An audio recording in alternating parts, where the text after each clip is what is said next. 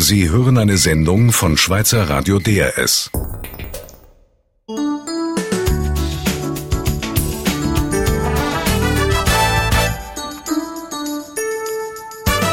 DRS 1 am Mikrofon Regi Sager. Vor der Haustüre stehen ständig Wächter in Pluderhosen, schwer bewaffnet und immer auf der Hut und fünfmal am Tag rufen Mut sind zum Gebet. Das hat gut vier Jahre lang zum Alltag gehört von der deutschen Journalistin Susanne Fischer. Sie hat zusammen mit vier Kolleginnen im Irak Journalisten in unabhängiger Berichterstattung ausgebildet und hat sich nicht selten dabei in lebensgefährliche Situationen gebracht. Susanne Fischer hat ein Buch geschrieben und drin beschreibt sie, warum sie und ihre Kolleginnen das auf sich genommen haben. Das ist vermutlich eines der verbindendsten Elemente unserer Frauen-WG. Wir weilen alle in einer Art Schwebezustand. Eine Zeitkapsel in Kurdistan hat uns vorübergehend aufgenommen und schirmt uns ab gegen alle Belange, alle Fragen von daheim, auf die wir im Moment keine Antwort haben. Wer genau weiß, wo er im Leben stand, geht nicht mal eben für sechs oder zwölf Monate in den Irak. Bis letztes Jahr ist Susanne Fischer mit Unterbrüchen im Irak. 2007 hat sie der Christine Schultes von ihrer Arbeit dort erzählt. Wir wiederholen die Siesta von dort mal.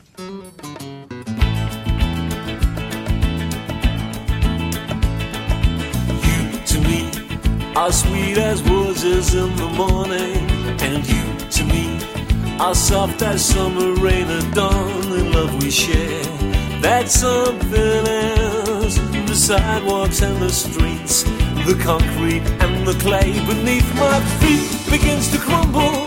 But love will never die. You know we'll see the mountains tumble before we say goodbye. My love and I will be in love eternally. And that's the way, the way it's meant to be now. All around, I see the purple shades of evening, and on the ground, the shadows fall. But once again, I'm in your arms, so tenderly. The sidewalks and the streets, the concrete and the clay beneath my feet begins to crumble but love will never die. You know we'll see the mountains tumble, and before we say goodbye, my love and I will be in love eternally. That's the way, mm, the way it's meant to be now. Come in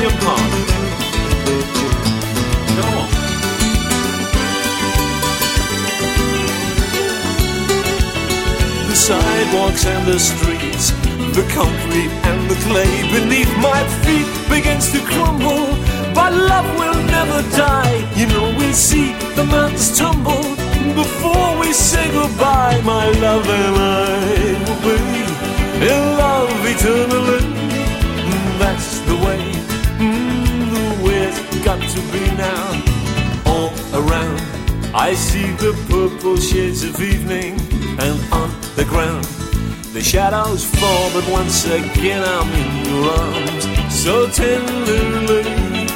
The sidewalks and the streets, the concrete and the clay beneath my feet begins to crumble. Our love will never die. You know we'll see the mountains tumble before we say goodbye. My love and I will be in love eternally. And that's the way. Meant to be now. That's the way, mm, the way it's got to be now. That's the way, mm, the way it's got to be now. Let me tell you, you are going to be alright. You are going to be alright. You are going to be alright.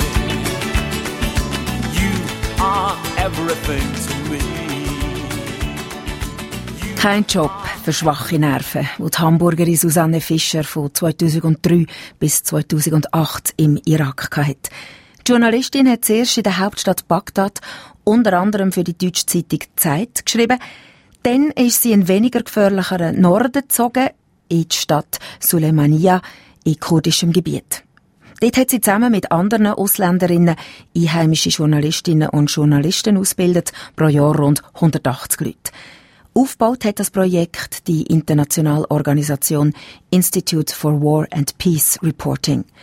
Die Organisation fördert auf der ganzen Welt freie Medien mit dem Ziel, den künftigen Journalisten unabhängiges Berichterstatten zu lehren und Demokratie und freie Meinungsbildung, Meinungsbildung zu fördern.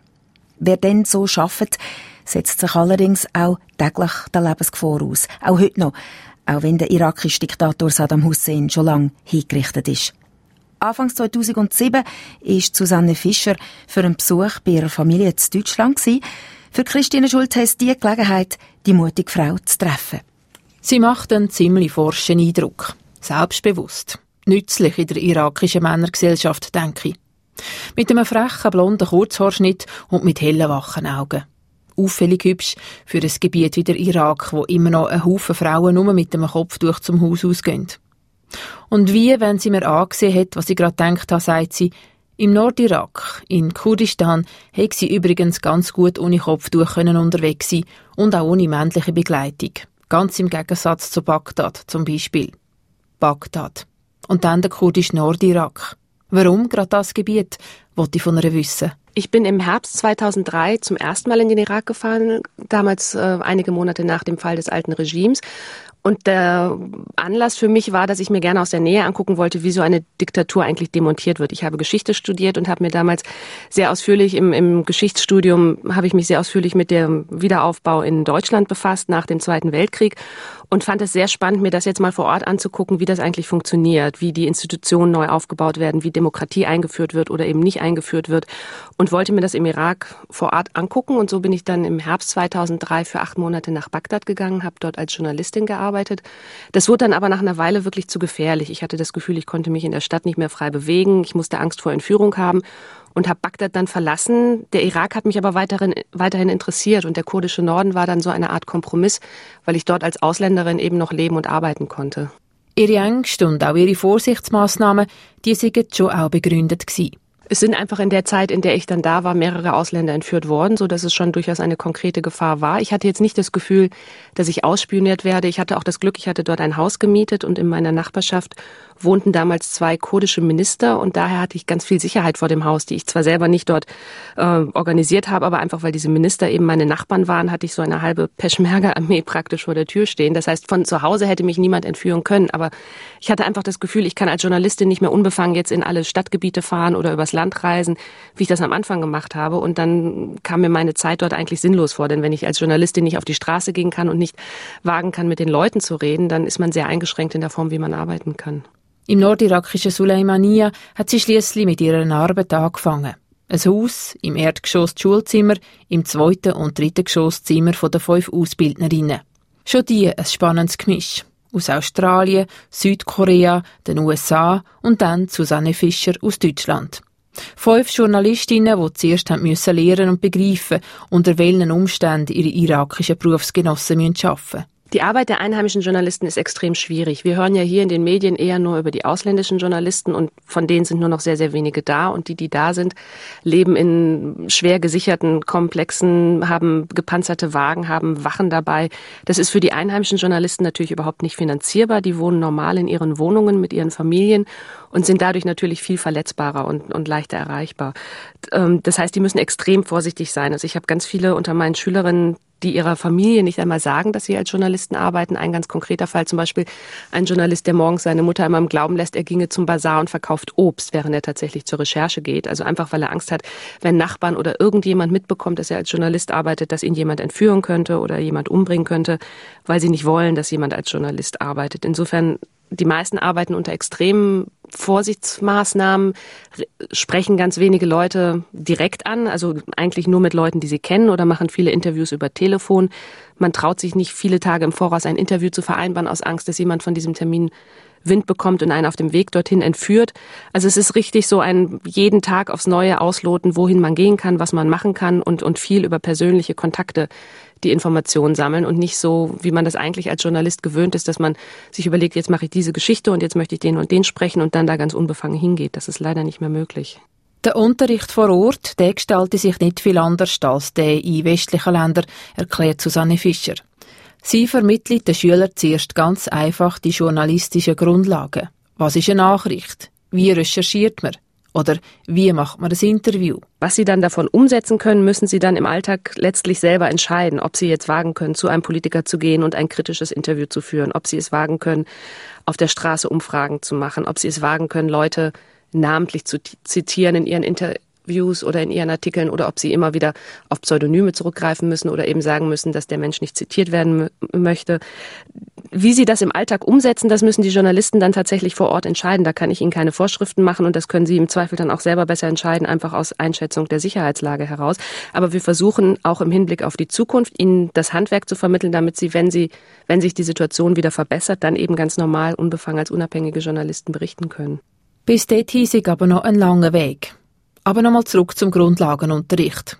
Auch der hat etwa die unerwartete Folge gehabt, erinnert sich Susanne Fischer. Die Schüler nehmen dann diese Regeln oder diese Standards, die wir ihnen vermitteln, schon und brechen das auf ihren Alltag im Irak herunter. Ich habe zum Beispiel einmal, eben als wir über die Definition einer Nachricht gesprochen haben, hat mich eine Schülerin dann gefragt, das heißt, wenn sich eine Frau mit Benzin überschüttet, um sich anzuzünden, ist das keine Nachricht, weil das hier jeden Tag passiert, dass dort eben Frauen auf diese Art und Weise Selbstmord begehen. Also die brechen das dann schon sehr konkret auf ihren irakischen Alltag herunter. Und das ähm, ist dann für mich auch immer wieder sehr lehrreich. Und was für eine Antwort haben Sie ganz konkret auf diese Frage von Ihrer Schülerin gegeben? Habe ich von der Susanne Fischer wissen. Ich habe dann versucht zu vermitteln, dass es natürlich ja auch nicht nur die klassische Nachricht gibt in dem Sinne, sondern auch Hintergrundberichterstattung, Aufklärung, dass sie vielleicht einen Weg finden kann, wie sie das jetzt nicht einfach nur als Nachricht vermittelt, sondern vielleicht mit NGOs, also mit Hilfsorganisationen reden kann, wie diesen Frauen geholfen werden kann, wie Wege aufgezeigt werden können, dass Frauen gar nicht erst so weit kommen, dass sie glauben, dass dies der einzige Ausweg ist, dass man mit Betroffenen spricht, dass man eine Form findet, darüber zu berichten, die jetzt über die reine Nachricht hinausgeht und vor allem die nicht sensationsheischend ist, wie es oft in den kurdischen Medien in diesen Fällen passiert. Also ihr versucht zu vermitteln, dass es schon verschiedene Wege gibt, damit umzugehen. Die deutsche Journalistin Susanne Fischer, sie ist von 2003 bis 2008 im Norden von Irak im Einsatz gewesen. Als nächstes erzählt sie da auf DRS1, was ihre Arbeit zum Beispiel schwangere Frauen im Irak gebracht hat und wie einer von ihren Schülern bei der Arbeit sein Leben verloren hat.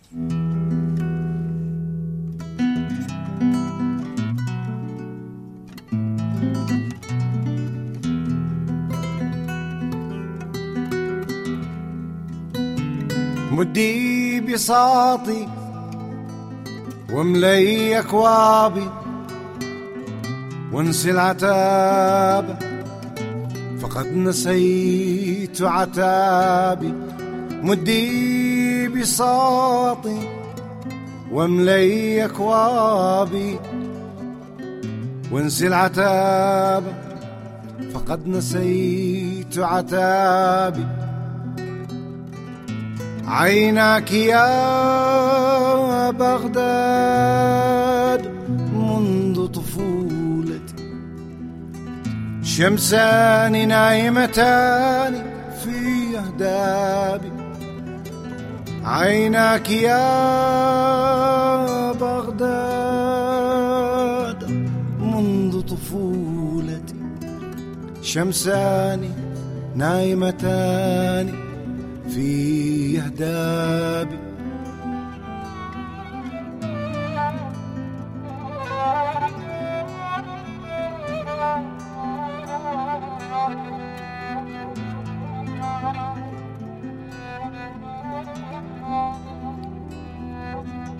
لا تنكري وجهي فأنت حبيبتي وورود مائدتي. وكأس شرابي. لا تنكري وجهي فأنت حبيبتي وورود مائدتي. وكأس شرابي. بغداد جئتك كالسفينة متعبة. أخفي جراحاتي وراء ثيابي. بغداد جئتك كالسفينة متعبة. أخفي جراحاتي وراء ثيابي.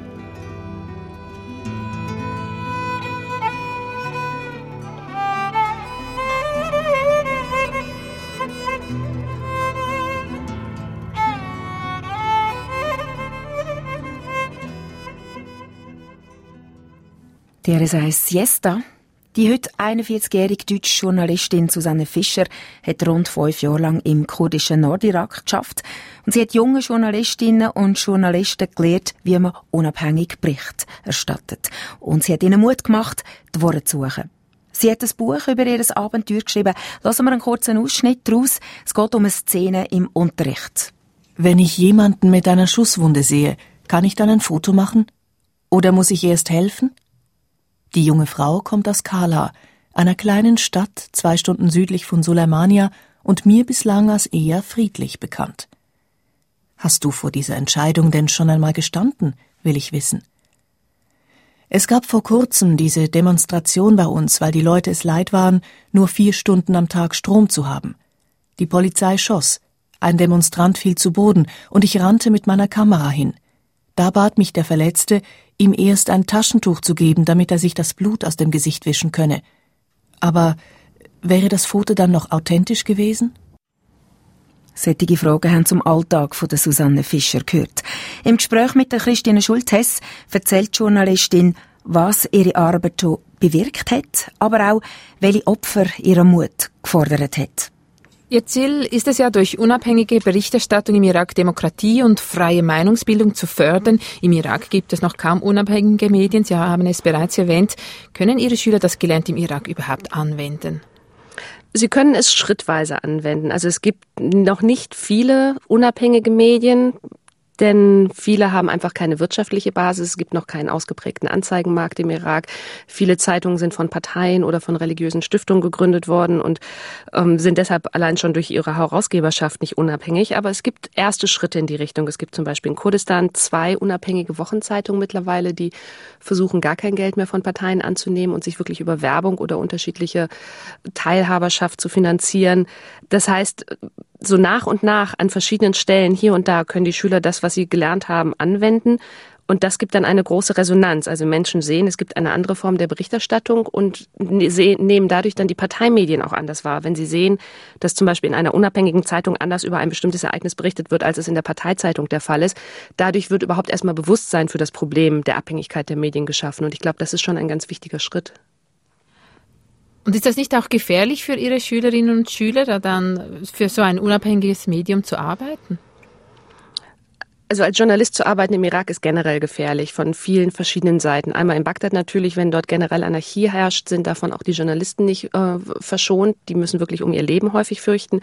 Aber selbst in Kurdistan, wo es ja eigentlich jetzt für Leib und Leben nicht so gefährlich ist, versuchen die Politiker nach wie vor, die Journalisten sehr zu gängeln. Und die, die für diese unabhängigen Medien schreiben, werden dann oft mit gesetzlichen Maßnahmen versucht äh, zur Raison zu bringen, wie die Politiker das dann sehen.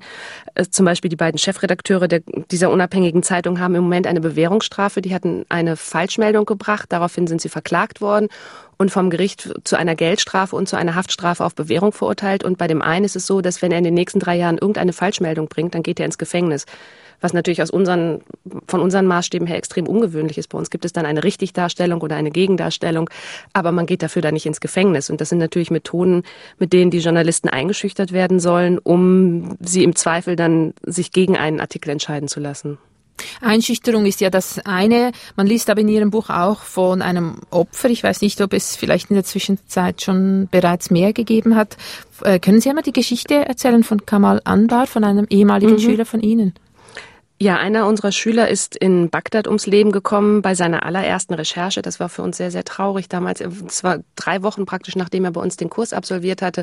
Er war vorher Taxifahrer gewesen und sein großer Wunsch war, Journalist zu werden. Und dann war er auf dem Weg zu einer Moschee, wo er den Sheikh interviewen wollte über die Situation von armen schiitischen Familien, die ihre Häuser verlassen mussten, weil sie vorher in einem mehrheitlich sunnitischen Viertel gewohnt haben und dort nicht mehr sicher waren. Und er wollte mit diesem Sheikh ein Interview über die Situation dieser Familien führen. Und auf dem Weg zur Moschee ist er mitten in eine Razzia geraten, in diesem Viertel, die die amerikanische und die irakische Armee gemeinsam durchgeführt haben. Er hat dann erst noch sich versteckt in einem Haus in der Nachbarschaft. Und als er glaubte, dass die Lage wieder sicher sei und er rausgehen könnte, ist er, wollte er sich auf den Heimweg machen schnell und ist dann erschossen worden. Und wir wissen bis heute eigentlich nicht ganz genau von wem, ob er von einem irakischen Soldaten, von einem amerikanischen Soldaten erschossen wurde, was überhaupt der Hintergrund dieser Razzia war. Wir haben mehrfach versucht, das zu recherchieren und haben aber so richtig keine aufschlussreiche Antwort gefunden. Das, also das Tragische ist wahrscheinlich einfach, dass er wirklich zur falschen Zeit am falschen Ort war und mitten in diese unübersichtliche Situation hineingekommen ist, wo die Moschee von Militär durchsucht werden wollte, weil sie vermuteten, dass dort ein Terroristenversteck sich befindet. Das hat uns schwer mitgenommen. Er war 27, seine Frau im sechsten Monat schwanger. Und natürlich macht man sich dann Gedanken, dass wir überlegen, wäre er mal Taxifahrer geblieben, wäre er nicht zu uns gekommen, hätte vielleicht sich nicht auf den Weg gemacht und nicht diese Recherche machen wollen und wäre dann eben nicht in diesen Schusswechsel hineingeraten. Aber andererseits ähm, hätte ihm das auch als Taxifahrer passieren können, dass er mit dem Taxi in diesem Viertel unterwegs ist und dann trotzdem in diesen Schusswechsel hineingerät. Kriegen Ihre Schülerinnen und Schüler eigentlich Arbeit? Ist das einfach im Irak im Moment? Es ist nicht so einfach, weil sie halt viele Sachen, also sie haben wahrscheinlich mehr Angebote, als sie sich letztlich trauen, dann anzunehmen, weil sie immer abwägen müssen, kann ich es wagen, dorthin zu gehen. Es sind zum Beispiel viele ausländische Medien daran interessiert, mit unseren Studenten zusammenzuarbeiten. Aber dann müssen sie sich fragen, ist es für mich zu gefährlich, wenn ich jetzt jeden Tag zum Beispiel zum Büro der New York Times fahre oder einer unserer Journalisten arbeitet jetzt für den Fernsehsender ABC in Bagdad und hat für sich beschlossen, okay, ich nehme das Risiko auf mich, da jeden Tag hinzugehen. Also insofern, die Chancen sind schon da. Es ist dann eine private Abwägung, ob man das Risiko in Kauf nimmt, was damit verbunden ist. Ich würde gerne ein Beispiel äh, erwähnen ein Beispiel Ihrer Arbeit, das bereits Früchte getragen hat. Es geht da um die medizinische Versorgung von Schwangeren im Irak. Können Sie uns diese Geschichte erzählen? Mhm. Eine meiner Studentinnen hat eine Geschichte darüber gemacht, wie schwierig die Situation von Schwangeren in Bagdad ist. Es gibt eine Ausgangssperre abends, was dazu führt, dass äh, Schwangere abends, also wenn jetzt die Entbindung kurz bevorsteht, abends sich nicht trauen, ins Krankenhaus zu fahren und dann ganz oft darauf angewiesen sind, die Entbindung zu Hause zu machen, dass die medizinische Versorgung dann sehr, sehr schlecht ist, liegt auf der Hand. Und dass ähm, dieser Bericht hat zum Beispiel die äh, Weltgesundheitsorganisation dazu gebracht, dass sie eine Studie dafür in Auftrag gegeben haben, die Situation, die gesundheitliche Situation von Frauen, die Auswirkung der Sicherheit auf die Gesundheit von Frauen in Auftrag zu geben um dann eventuell entsprechende Maßnahmen zu ergreifen, um diese Situation zu verbessern. Das war für uns natürlich ganz toll, dass wir das Gefühl haben, dass die Geschichten, die unsere Studenten und Studentinnen machen, dann tatsächlich auch etwas bewirken. Und das ist wirklich ein, ein ganz, ganz großes Problem. Ich habe mehrere Freundinnen, die in den vergangenen Monaten Kinder bekommen haben, Irakerinnen, die alle zur Entbindung zum Beispiel nach Amman gefahren sind, weil sie eben Angst hatten, genau in diese Situation zu kommen, dass sie abends nicht ins Krankenhaus fahren können, dass sie dann zu Hause entbinden müssen, dass irgendwas schief geht, sie keine medizinische Versorgung haben. Und dass das durch die Geschichten, die unsere Studenten machen, dann überhaupt als Problem in die Weltöffentlichkeit getragen wird, war für uns ein toller Erfolg. Sie bilden ja Frauen und Männer aus. Sind denn die Frauen als Journalistinnen im Irak gezwungen, anders zu arbeiten als ihre männlichen Berufsgenossen? Also müssen sie bei der Recherche zum Beispiel mit größeren Hindernissen rechnen, können vielleicht gar nicht Kontakte aufnehmen zu gewissen Männerkreisen? Wie sieht das aus? Die Situation, wie Frauen arbeiten können, hängt sehr, sehr stark von den Familien ab, aus denen sie kommen. Wenn sie aus einer aufgeschlossenen, liberalen Familie kommen, haben sie eigentlich ähnliche Möglichkeiten wie Männer und können herumreisen, können recherchieren, können Interviews führen. Wenn sie aus einer sehr konservativen Familie kommen, kann das schon anders aussehen. Dann kann es zum Beispiel sein, dass die Familie überhaupt nicht möchte, dass sie alleine rausgeht, dass sie sich mit Männern trifft zu einem Interview, dass sie sich nicht traut, meinetwegen in eine andere Stadt zu fahren für ein Interview.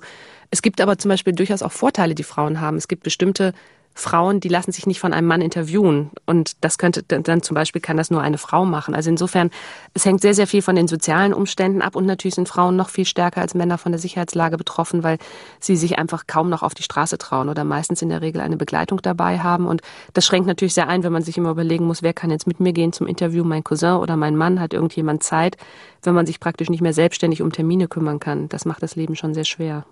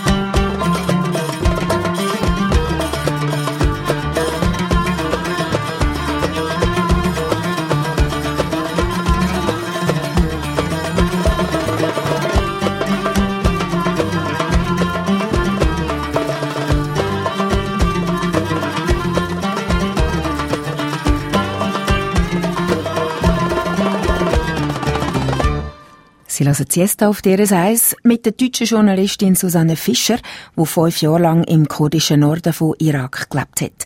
Wir haben bis jetzt einiges von ihrer Arbeit als Ausbildnerin von einheimischen Journalisten gehört. Wie hat sie aber zu Leimania überhaupt gelebt? Und was hat eigentlich ihre Familie gesagt, wo sie für ein Zeitchen in Irak gezogen ist? Also in eine nicht ungefährliche Welt. Mit der Susanne Fischer hat Christine Schultes geredet. Werfen wir mal einen Blick auf Ihre ganz persönliche Frauenwege. Sie haben ein Buch geschrieben, Meine Frauenwege im Irak oder die Villa am Rande des Wahnsinns. Wie muss man sich Ihren temporären Wohnort Suleimania vorstellen? Wie lebt man dort zusammen? Können Sie das mal beschreiben? Wir wohnen dort in einem Haus, das äh, drei Etagen hat. Im Erdgeschoss ist die Schule, wo wir unterrichten. Und im ersten und zweiten Stock sind unsere Wohnräume, wo wir dann wie in einer WG tatsächlich jeder sein Zimmer hat und dann gibt es ein gemeinsames Wohnzimmer und eine gemeinsame Küche. Und ähm, ja, dadurch gibt es dann so eine Art WG-Leben. Wir verbringen sehr, sehr viel Zeit miteinander, weil wir eben zusammen arbeiten und leben. Und das Ganze liegt in einer relativ kleinen, also Sulemania ist jetzt für kurdische Verhältnisse schon eine größere Stadt, aber für meine Mitbewohnerin zum Beispiel, einer kommt aus New York und ich aus Hamburg oder Berlin.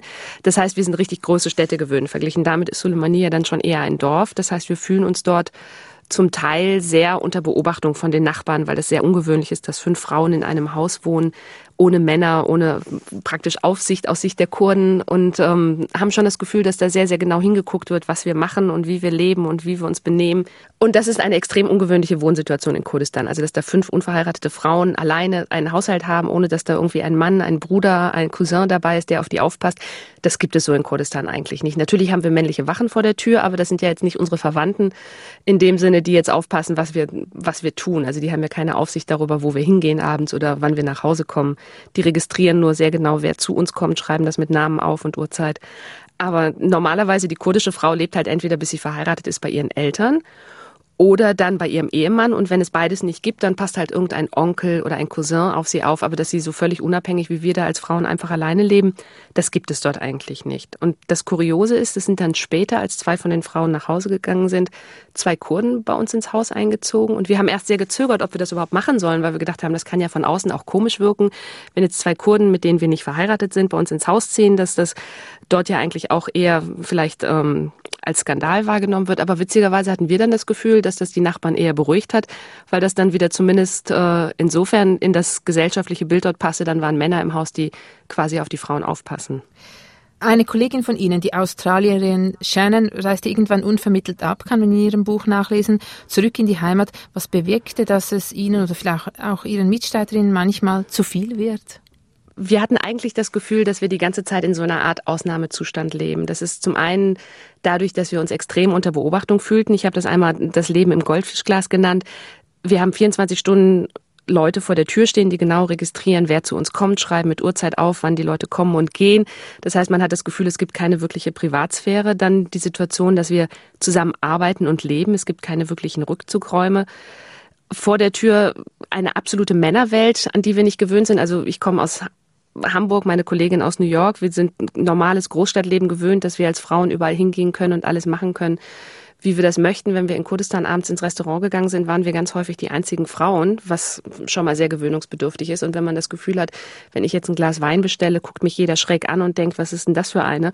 Das nervt auf Dauer manchmal. Das macht dann einfach müde, weil man wenig Möglichkeiten hat, sich jetzt wirklich zu entspannen und einfach unbeschwert zum Beispiel spazieren zu gehen. Wenn ich spazieren gegangen bin von unserem Haus zum Supermarkt, das ist ungefähr ein Kilometer, dann hatte ich das Gefühl, dass ich unterwegs ungefähr 400 Männern und 20 Frauen begegnet bin. Das heißt, man hatte eigentlich das Gefühl, man bewegt sich ständig allein unter Männern, weil die kurdischen Frauen viel, viel mehr zu Hause bleiben als wir. Und das hat so ein Gefühl des Eingesperrtseins manchmal vermittelt. Und wenn dann Konflikte untereinander noch aufgetreten sind, dann hat man das Gefühl, wenn wir uns jetzt nicht verstehen, dann hat man hier eigentlich überhaupt gar keine Möglichkeit mehr, sich mit irgendjemandem auszusprechen. Und dadurch standen wir natürlich alle enorm unter Druck. Das hat mich sowieso gewundert, äh, wie Sie manchmal von, von Festen schrieben, man hat da Alkohol besorgt oder eben ein Glas Wein getrunken, das überhaupt so, also ich hatte so den Eindruck, man, man kriegt es doch noch relativ leicht? In Kurdistan, bekommen, in Kurdistan gibt es sehr, sehr viele Alkoholläden. Es gibt dort ja auch viele Christen, die in der Regel die Lizenzen für diese Läden haben. Und das Trinken ist an und sich nicht verpönt. Die Kurden trinken schon sehr viel. Es ist halt nur, wie viel ist dort Männersache. Also wenn man dann als Frau in der Öffentlichkeit trinkt, sie, wird das schon sehr, sehr schräg angesehen. Ich habe eine Freundin, eine Deutsche, die schon seit vielen, vielen Jahren in Kurdistan lebt und die trinkt bis heute in einem Restaurant kein Wein öffentlich, weil sie sagt, das mache ich einfach nicht hier. Wir haben uns da zum Teil eher darüber hinweggesetzt. Meine Kollegin Gina zum Beispiel hat auch unbeschwert im Restaurant ein Whisky bestellt, aber das bringt einem dann schon sehr schräge Blicke von den Kellnern ein. Sie schreiben in Ihrem Buch von einer Zeitkapsel in Kurdistan. Wer genau weiß, wo er im Leben stand, geht nicht mal eben für sechs oder zwölf Monate in den Irak. Wer sind denn Sie? Wer sind denn diese Leute, die nach Irak gehen? Verrückte? Verzweifelte? ich hoffe nicht, dass ich verrückt bin, auch wenn wahrscheinlich viele meiner Freunde das bisweilen denken, weil ich jetzt in den letzten drei Jahren wirklich sehr viel Zeit im Irak verbracht habe.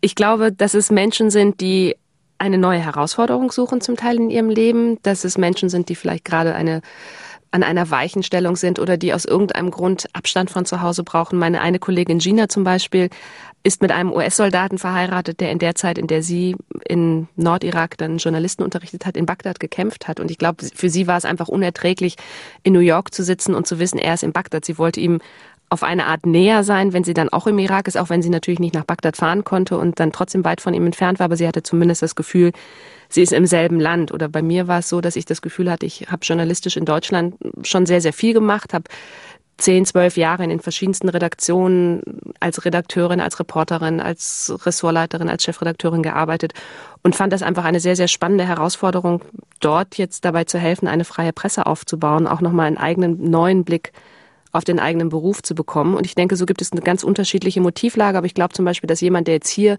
Familie hat und Kinder hat und, und ganz fest im Leben steht, dann nicht ohne weiteres jetzt sagen würde, ich gehe für sechs Monate in den Irak. Wie rechtfertigt man einen solch gefährlichen oder zum Teil gefährlichen Aufenthalt gegenüber der eigenen Familie? Wie hat Ihre Familie darauf reagiert? Na, meine Eltern waren ja schon Schlimmeres gewohnt, dadurch, dass ich vorher acht Monate in Bagdad war. Die waren dann eigentlich schon ganz froh, als es hieß, ich gehe jetzt nur in Anführungszeichen nach Kurdistan. Ich habe dann erst so versucht, sie ein bisschen aufs Glatteis zu führen, indem ich gesagt habe, ich gehe nach Kurdistan und mein Vater meinte dann, das ist doch da, wo diese Karl-May-Filme spielen und meine Mutter meinte dann aber sofort, das ist doch auch Irak. Also sie ließ sich da nicht ganz aufs Glatteis führen, aber ich denke mal, in Kurdistan war das für sie sehr viel leichter, weil sie dann auch wirklich festgestellt haben, dass in den Nachrichten man ganz, ganz selten irgendwas hört darüber, dass dort etwas passiert. Also sie konnten das dann schon gut unterscheiden zwischen, zwischen der Zeit in Bagdad und der Zeit im Nordirak. Bleibt man da ständig in Kontakt? Also wenn Sie in Irak sind, schreiben Sie da irgendwie die tägliche E-Mail, damit Ihre Eltern in Ruhe schlafen können? Oder wie sieht das aus? Na, meine Eltern sind schon ein bisschen älter, die haben keinen Computer. Insofern ist das mit der E-Mail schwierig. Ich habe dann oft an meine Schwestern E-Mails geschickt, die dann die an meine Eltern weitergeleitet hat und wir haben auch oft telefoniert. Man kann mittlerweile ganz gut vom Irak aus telefonieren. Mein Handy funktioniert dort sogar und ich habe auch ein irakisches Handy und dann haben wir einfach oft telefoniert. Aber spricht man da über den Tod? Zum Beispiel mit den Eltern oder mit der Schwester, so im Sinne von, wenn mir etwas passiert, dann tut das und dies? Mm, nein, das habe ich eigentlich nicht gemacht. Also in Bagdad hatte ich das Gefühl, da war es wirklich gegen Ende der Zeit, war es so, dass meine Eltern wirklich jeden Tag Panik hatten, richtig, und, und da auch dann fast täglich angerufen haben und gefragt haben, wann ich denn nun langsam mal ausreise. Aber im Nordirak war das eigentlich kein Thema für mich und auch für sie nicht. Also Sie haben noch kein Testament gemacht, frage ich mal ganz Ganz offen. Ähm, nee, ich glaube nicht. Ich habe, ich hab, glaube ich, vor Jahren mal eins gemacht, aber da wüsste ich jetzt schon gar nicht mehr, wo das liegt. Und ähm, insofern habe ich, glaube ich, eigentlich keins. Ich habe zwischendurch, da, daran habe ich in der Tat zwischendurch mal gedacht, dass ich das vielleicht mal machen sollte. Denn ähm, es, es gibt zum Beispiel ganz absurde Sachen, die viel gefährlicher sind in Kurdistan als hier. Schlicht und ergreifend der Autoverkehr. Die, die Unfallrate dort ist enorm und die Todesrate vor allem bei Unfällen, weil die Straßen halt extrem schlecht sind, weil die Leute jetzt neue, schnelle Autos haben, an die sie nicht gewöhnt sind und diese Fahrpraxis nicht haben. Das heißt, es gibt wirklich sehr, sehr viele Verkehrstote. Und dann denke ich dann oft, also das kann einem ja auch passieren. Man muss gar nicht erschossen oder entführt werden oder sowas, sondern man kann einfach beim Verkehrsunfall dort ums Leben kommen. Ähm, insofern werde ich das vielleicht, bevor ich das nächste Mal hinfahre, machen. Aber ich bin so ein bisschen abergläubig, dass ich mal denke, ähm, ich möchte sie auch nicht heraufbeschwören. Also überall lauern Gefahren. Und trotzdem hat sie weitergemacht, Journalistin Susanne Fischer. Ihr Leben hat sie glücklicherweise nicht verloren während ihrem Einsatz im Irak, aber ihr Herz. Sie, hat, sie ist jetzt mal 39 gewesen, wo sie sich verliebt hat, und zwar in Nias, ein irakischer Kurd, wo zum Teil als Designer zu Dänemark und zeitweise im Irak lebt. Liebesgeschichte in drei Minuten hier auf DRS 1.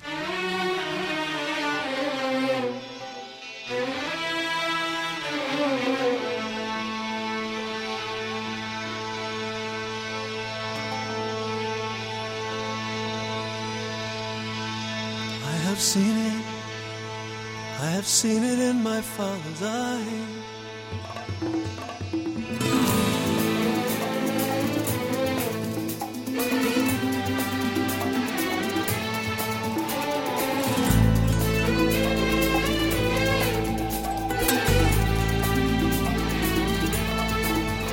I have seen it. I have seen it in my father's eyes. I have heard it. I have heard it in my father's voice. It's been a hard life, a hard fight, and all of the things that he wanted are in his hand.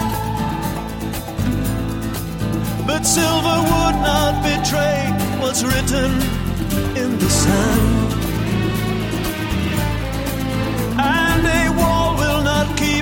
His people from the promised land. And I will never believe that the same thing could happen to me. And I will never believe I'll give up on the dreams that I see in my father's eyes.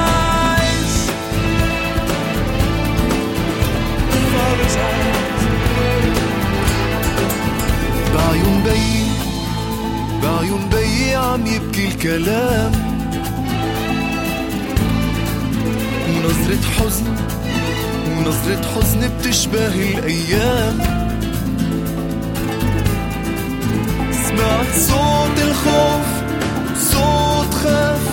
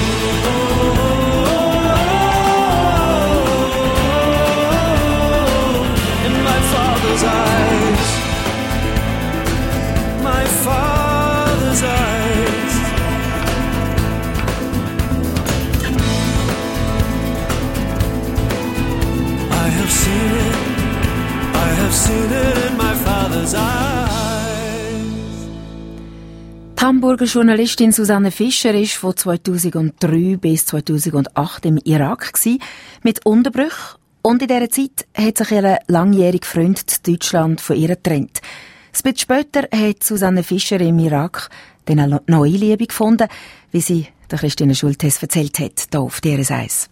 Sie haben sich während Ihres zweiten Aufenthaltes im Irak von Ihrem langjährigen deutschen Freund getrennt. Er hat das Land auch gekannt, hat sich auch in Bagdad aufgehalten. Trotzdem war der Irak schuld daran. Hat der Irak Sie vielleicht zu stark verändert?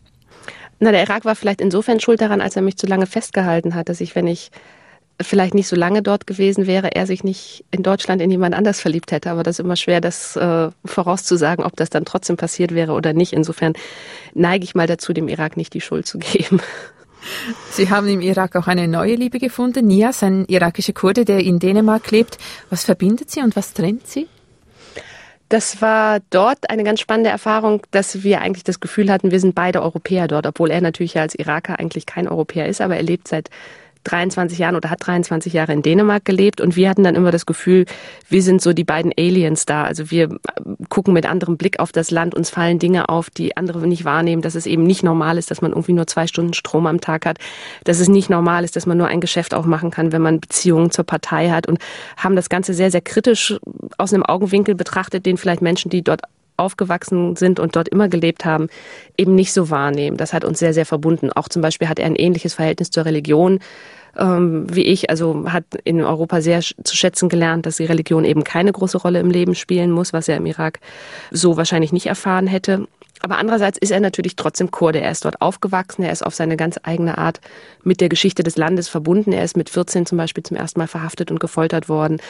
Ich habe das ganz oft gemerkt, dann, wenn wir an bestimmten Orten waren, wie dann die Erinnerung hochkam, dass er sagt, und hier haben wir gegen die und die Truppen gekämpft und hier haben wir das gemacht. Also er ist natürlich auf eine ganz andere Art dem Land verbunden, als ich das bin. Und das hat uns dann oft auch getrennt. Gibt es eine gemeinsame Zukunft? Das weiß ich noch nicht so wirklich, weil für ihn noch nicht ganz feststeht, wo er nun wirklich leben möchte. Als wir uns kennengelernt haben, hat er gerade einen Versuch gestartet, in den Irak zurückzukehren. Äh, hat dann aber sehr, sehr schnell für sich eigentlich beschlossen, dass das doch nicht geht, weil er das Gefühl hat, sie wollen ihn eigentlich dort nicht. Er hatte das Gefühl, dass er gegen ganz viele Windmühlen kämpft, weil sie dann immer sagen, wir haben jetzt nicht gerade auf dich gewartet, dass du aus Europa zurückkommst und uns nun erzählst, wie wir das hier machen sollen. Er ist Künstler und hat in, in Dänemark Kunst und Design studiert und wollte dort an der Uni halt manches am Lehrplan ändern und neue Methoden einführen, neues Lehrmaterial und die Menschen, die jetzt die ganze Zeit da waren und an der Uni den Unterricht gemacht haben, wollen sich jetzt natürlich nicht sagen lassen, dass das, was sie machen, alles falsch ist. Also er hatte mit sehr, sehr großen Widerständen zu kämpfen gehabt und um, hat dann erstmal beschlossen, nein, das funktioniert nicht und ich verkämpfe mich hier und ich will eigentlich nicht mehr, nicht mehr kämpfen. Jetzt hat er aber in Dänemark das Gefühl, dass er dort auch nicht mehr richtig zu Hause ist. Dänemark hat eine recht äh, rechte Regierung seit geraumer Zeit, hat das Gefühl, dass dort der Fremdenhass immer stärker wird. Dann das hat sich nach dem Karikaturenstreit natürlich auch nicht unbedingt verbessert. Und er hat das Gefühl, er ist eigentlich weder hier noch dort so richtig zu Hause und möchte jetzt aber vielleicht doch nochmal einen Versuch starten, ob es nicht doch geht mit der Rückkehr. Und das wird dann natürlich für uns extrem schwierig. Denn so sehr ich den Irak mag, ich glaube, auf Dauer dort leben möchte ich nicht. Warum nicht? weil ich das Gefühl habe, dass ich dort als Frau wahnsinnigen Beschränkungen unterlegen bin, dass ich äh, also das Gefühl wirklich nicht nicht einfach völlig unbefangen rauszugehen, immer unter Beobachtung zu stehen, immer an ganz viele Grenzen zu stoßen, dass mich das auf Dauer sehr sehr einengen würde. Ich würde vieles an Kultur vermissen, an Kino, Theater, Operangebot, Buchläden zum Beispiel, was es hier nicht gibt, Cafés, in denen ich einfach sitzen kann. Und was man glaube ich auch nicht unterschätzen darf, ist natürlich, dass er wenn er dort lebt, dann wieder ganz stark von der Tradition eingeholt wird, dass die Familie bestimmte Erwartungen an ihn hat, die dann vielleicht Erwartungen, die ich an ihn habe, zu widerstehen und zu widerlaufen und ich möchte ihn dann nicht vor das Dilemma stellen müssen, du musst dich jetzt entweder für deine Familie oder für mich entscheiden. Haben Sie diese Erwartungen denn schon gefühlt? Sie haben ja diese Familie kennengelernt. Ähm, ja, wir haben da manchmal also Konflikte gehabt, zum Beispiel, wenn ich mit ihm nach Hanakin, das ist seine Heimatstadt, gefahren bin und man sich dann dort dem Rhythmus des Lebens, wie die Familie es führt, völlig unterwirft. Das macht mich dann ganz kribbelig, wenn zum Beispiel wirklich Stunde um Stunde um Stunde einfach gemeinsam im Wohnzimmer gehockt wird und geredet wird, wo ich dann das Gefühl habe, ich möchte jetzt eigentlich lieber mich ein bisschen zurückziehen oder ein Buch lesen oder spazieren gehen oder so. Aber das ist da halt einfach üblich und eine Frage der Höflichkeit, dass man dann stundenlang miteinander sitzt und redet oder auch zu Verwandtenbesuchen geht und da auch wieder stundenlang sitzt und redet und man eigentlich nicht Herr oder Frau der eigenen Zeit ist. Und das habe ich dann zum Beispiel manchmal auch zu verstehen gegeben oder ich habe mich dann zurückgezogen was dann manchmal zu, zu Spannungen führt natürlich, weil er dann das Gefühl hat, ich lehne dadurch seine Familie ab. Aber ich habe dann einfach das Gefühl, wenn ich jetzt die ganze Zeit da sitze, dann verrinnen die Tage so und das macht mich einfach kribbelig. Einer Ihrer Schüler musste während einer Recherche sein Leben lassen. Wir haben bereits davon gesprochen. Gibt es Momente, in denen Ihnen Ihre Arbeit sinnlos erscheint in Irak? Die gibt es schon manchmal, weil ich wirklich das Gefühl habe, dass man dieselben Kämpfe wieder und wieder führen muss, dass es eben nicht diese Unabhängigkeit gibt, mit der Journalisten berichten können, dass versucht wird, ihnen mit gesetzlichen Mitteln das Leben wirklich extrem schwer zu machen, dass ähm, Und vor allem, dass die Sicherheitslage in Bagdad einfach immer schwieriger wird, dass ich zwischendurch wirklich überlege, wie können die einfach weitermachen? Ich habe eine meiner besten Schülerinnen ist in, Reporterin in Mosul, was auch eine extrem gefährliche Stadt ist. Die hat vor kurzem einen Querschläger in den Bauch bekommen, musste dann im Krankenhaus behandelt werden und hat danach aber gesagt, ich mache trotzdem weiter. Und da frage ich mich manchmal, woher nehmen die Menschen eigentlich diesen Mut und diese Courage, wo ich dann kurz davor bin aufzugeben und sie machen immer weiter. Und insofern sind es eigentlich wirklich meine Schüler, die mich davon abhalten, das irgendwann als sinnlos zu empfinden. Wollten Sie denn schon einmal loslassen, aufgeben oder wegrennen? Ganz am Anfang gab es eine Situation, wo wir eigentlich alle am liebsten sofort abgereist wären. Und zwar war das eigentlich eine ganz harmlose Episode, die uns aber wirklich das Gefühl gegeben hat, was machen wir hier eigentlich? Und vielleicht haben wir das alles völlig falsch eingeschätzt. Und zwar haben wir, als wir in das Haus eingezogen sind. Wir hatten ganz am Anfang in einem Hotel gewohnt, bevor wir in das Haus umgezogen sind, wo dann unsere WG war, eine kleine Einweihungsfeier gemacht und wirklich völlig harmlos aus unserer Sicht. Wir haben ein paar Freunde eingeladen, überwiegend Männer, da wir dort nicht so viele Frauen haben als Freundinnen, weil das schwierig ist, als Ausländerin mit den Frauen in Kontakt zu kommen. Und wir haben gegrillt und gegessen und ein bisschen getanzt und so, aber es war wirklich alles völlig harmlos. Und dann gab es ein paar Tage später einen Anruf von unserer Zentrale aus London, es hätte sich jemand beschwert, und zwar von der Partei, von der herrschenden Partei dort, es hätte eine skandalöse Party gegeben und das spitzte sich dann immer weiter zu, bis hin zu der Behauptung, wir hätten halbnackt auf dem Balkon getanzt und unsere einheimischen Kollegen im Gebrauch von Vibratoren unterwiesen, wo uns dann wirklich fast der Atem stehen blieb, wo wir dachten, wo kommen denn jetzt diese Gerüchte her? Und da haben wir gedacht, also wenn jetzt versucht wird, uns praktisch mit dem Mittel der Rufschändigung oder mit dem Mittel des, der, der üblen Nachrede hier das Handwerk zu legen, Politik gemacht wird, dann können wir eigentlich genauso gut wieder abreisen. Da waren wir wirklich kurz davor. Sie bringen viel Wissen nach Irak. Sie unterrichten Ihre Schülerinnen und Schüler in Journalismus, in Demokratie, in vielem. Was haben Sie eigentlich von Ihren Schülern gelernt? Ich habe zum einen gelernt, dass man durchhalten kann, egal wie schwierig die Situation wird. Das hat mich wirklich extrem oder beeindruckt mich immer noch sehr, sehr stark, dass die Journalisten immer noch weitermachen, dass sie zwischendurch vielleicht mal für zwei Wochen untertauchen und aufhören, aber dass sie sagen, wir wissen, wofür wir das machen und wir halten einfach durch und auch nochmal so einen eigenen kritischen Blick auf unsere Gesellschaft zu werfen. Das, ähm, ich bin viel, viel in Wertedebatten zum Beispiel verstrickt worden mit meinen Schülerinnen. Und manchmal ist es ganz interessant, dann wirklich diese ganz andere Perspektive auf bestimmte Fragen zu haben. Eine Schülerin meinte zum Beispiel zu mir, ihr dürft euch ja den Ehemann nun selber aussuchen, mit dem ihr zusammenlebt und trotzdem ist die Scheidungsrate auch nicht niedriger oder eher noch viel, viel höher als bei uns. Das macht also auch nicht glücklich. Und das sind dann so ganz interessante Perspektiven, die man hier ja nicht so ohne weiteres hat, weil bei uns ist einfach völlig selbstverständlich ist, dass natürlich nicht die Eltern den Ehemann aussuchen. Und das war für mich immer sehr lehrreich und hochspannend. Ich habe in einer Zeitschrift ein Bild von Ihnen gesehen, in Ihrer Wohnung in Deutschland. Und wenn mich nicht alles täuscht, äh, habe ich noch äh, äh, den Kopf von Saddam Hussein, eine eiserne Büste auf dem Boden gesehen. Wer ist Saddam Hussein für Sie? Da haben Sie genau hingeguckt. Ähm, er ist für mich ein Diktator, dessen Absetzung sehr segensreich für das Volk war und äh, der viel, viele Familien, viele Leben dort zerstört hat, dass ich diese Büste in meiner Wohnung stehen habe, soll keine Verherrlichung sein, sondern es ist eher eine Erinnerung an chaotische Zeiten in Bagdad. Das ist der Kopf tatsächlich einer dieser Statuen, die in Bagdad standen und im Zug des Fall des Regimes, also dann wirklich gefällt wurde, diese Statue und dann hat ihr jemand den Kopf abgesägt und wir haben den dann damals gekauft und aus dem Irak mitgebracht, weil wir dachten, es ist ein schönes historisches äh, Zeugnis für eine wilde Zeit. Ja, und wilde Zeiten hat auch Susanne Fischer erlebt. Vor einem Jahr ist für die Journalistin und Journalistenausbildnerin der Einsatz im Irak vorbei gewesen. Sie ist in Libanon weitergezogen und sie wohnt heute in der Hauptstadt Beirut und bildet jetzt von dort aus junge syrische Journalistinnen und Journalisten aus. Und sie hofft, dass sie schon gleich ein ähnliches Projekt im Libanon kann aufbauen kann und wie schon im Irak auch wieder in Zusammenarbeit mit der Organisation Institute for War and Peace Reporting. Ihr Leben scheint heute in ruhigeren Bahnen zu verlaufen als im Irak. Vor ein paar Tagen hat Susanne Fischer der Christine Schultheiss gemeldet, sei ihr wohl zu Beirut und sie schaffe mit Begeisterung mit den jungen syrischen Journalisten zusammen. Und äh, nicht gehabt hat ihre Beziehung zu ihrem kurdischen Freund Nias. Er habe in der Zwischenzeit eine Kurdin geheiratet und sie selber, sie sei glücklich liiert mit einem Libanes. Susanne Fischer hat ein Buch geschrieben über ihre Zeit im Irak. Es heißt Meine Frauenwege im Irak oder Die Villa am Rande des Wahnsinns. Und erschienen ist es im Verlag Malik. Das ist die Wiederholung von einer Siesta aus dem Jahr 2007. Redaktion Christine Schultes. Sie hörten eine Sendung von Schweizer Radio DRS. Mehr Informationen auf drs1.ch.